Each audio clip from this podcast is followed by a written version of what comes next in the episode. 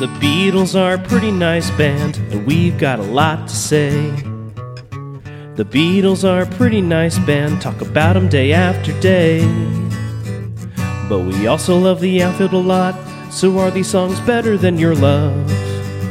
The Beatles are a pretty nice band, someday we'll judge if they're fine, oh yeah. Someday we'll judge if they're fine.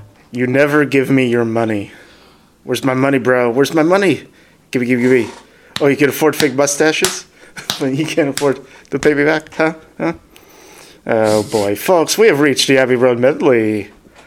Here we are. Yeah, it's been quite a journey. You never giving your money just on its own is a slew of different songs. You know, I know now that's Paul shitting on Alan Klein, their new manager, which, as it turns out, was the right move. Shitting on Alan Klein, I should say.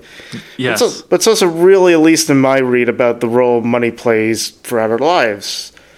You know, Paul goes in reverse chronological order. It starts with his current situation. Then he sings about being straight out of college when he doesn't have to pay rent and he mindlessly spent all his cash. Then you have the All Good Children Go to Heaven part, you know, a song you sing as a kid when you have no financial cares in the world. I like Paul's vocal choices here, especially the before the Good Children part. Their moves he showcases in his early solo career. It's a very 70s vocal tick, I would say. 100%. This is definitely like a mini opera preview of what direction his soon-to-be polarizing solo work will be shortly. The one thing I'm not a fan of in this track is that voice affectation he does in the outer collar. Yeah. God. It's like, it's so apparent because he doesn't do that in the other two parts of the song. Mm-hmm. that surround it. So it's just like, Jesus Christ, Paul, why? You don't need to do it. I understand it's a barroom piano. Like, was he out of college in the 1920s? Like, that doesn't make sense. Yeah. I was part of the Great Depression. That the bread is, I don't know. On the bread line. My frat went to the bread line. Yeah. I needed to have some more gruel. Double the gruel, a lot of time it was. I didn't realize that Paul McCartney was in Oliver Twist. He's everywhere, man. Anyway, he's everywhere. Yeah, so otherwise, like, I love, like, the guitars on this, like, especially that third section. When it comes to, like, the overarching long one suite or Abbey Road medley, whatever you want to call it, I think it's a useful way to use all these unfinished scraps they had around. I think it was smart. I do find it a bit tough to look at some of these songs in micro versus like the macro of it all. Mm-hmm. But but track by track, we'll get there. I have less of a problem with it, I think, than you do. Yeah. But like you said, we'll see. And yes. I think they refer to it internally as the long one, the medley. Yeah. Yeah. On the 50th anniversary, there's like a early mix of it.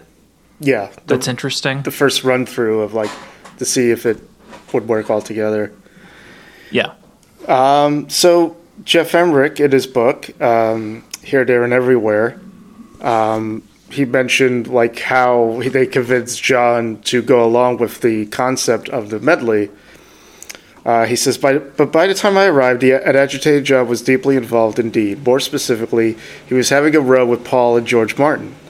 We've already done the concept album, John argued, presumably referring to Sgt. Pepper. Why do we need to do another one? Look, John, we're just trying to think symphonically, George replied. We're trying to create a complete work out of song fragments. John was derisive at first, saying, you're taking yourselves too seriously. When Paul invited him to contribute some compositions of his own to the medley, he seemed to capitulate.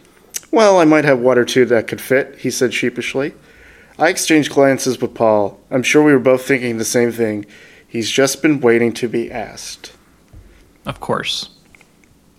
The song was written by Paul, You Never Give Your Money, it was written by Paul when he was staying with his wife Linda in New York in March 1969, shortly after their wedding.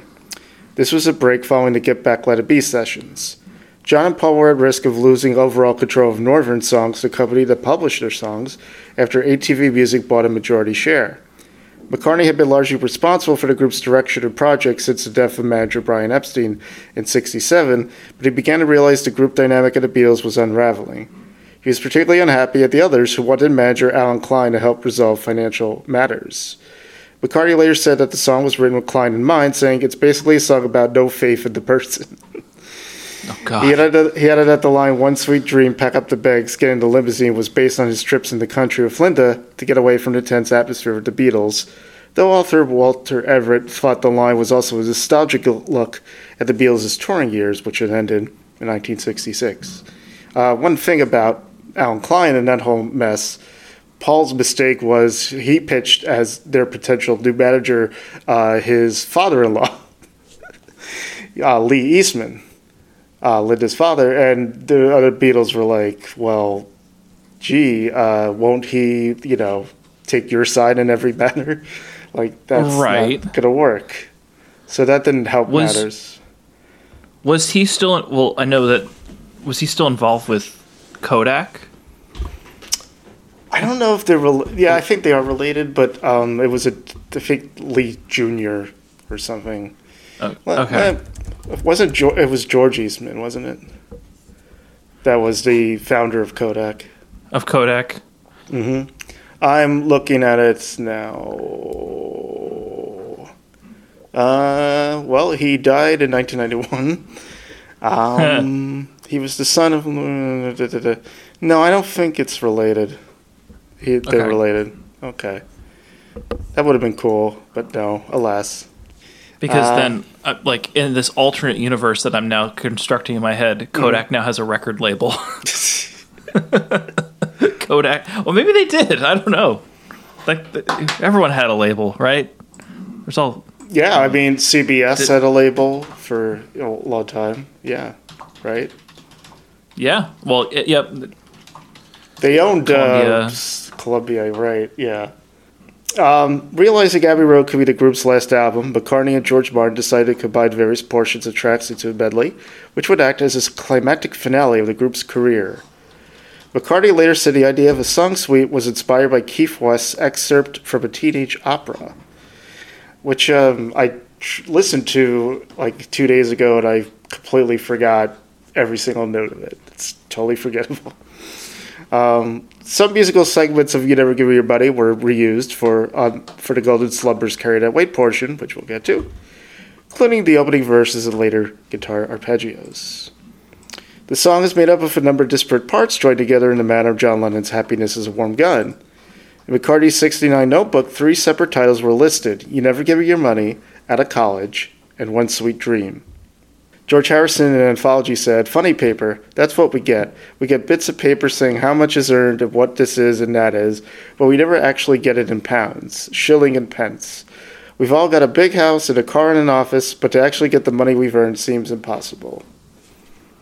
Yeah, so that's interesting to me because I always thought the line referred to the comics part of the newspaper. How so? Because people call it the funnies, the funny paper. Right. Oh, I see. So he's like, "Hey, let me see the finance section. Here you go." Yeah. Dilbert. Correct. I don't want to read bloody Dilbert. I hate Mondays. Oh, Garfield. You're the one darn cat. You get me. It's about this cat, and he hates Mondays and loves lasagna. Who can't relate? Garfield minus Garfield, so it's just John. It's just, yes. John, insane John Arbuckle. Yeah. It's poor John. Anyway. Did you watch Garfield and Friends as a youth? The cartoon? 100%. I love Garfield and Friends. I guess you did too. Yeah. Always would try to ship Odie to Abu Dhabi. Yes. Why? I don't know. All right, the second part of the song, "Out of College, Money Spent," is a fondly nostalgic look back to the Beatles' earliest days, with a boogie-woogie backing led by McCartney on piano. In his notebook containing the original lyrics, McCartney wrote "Nowhere to Go" with the K crossed out. indicating he was considering the phrase "know where to go" instead, K-N-O-W. Crafty little boy. Mm-hmm. And Ian McDonald in Revolution in the Head wrote, "The Beatles' future may be gone, but McCartney's determined to salvage their spirit and that of the 60s for his future. You Never Give Me Your Money marks the psychological opening of his solo career." That's an interesting way of looking at it, I think. Yeah, and I think that's the correct way of looking at it. Mm-hmm.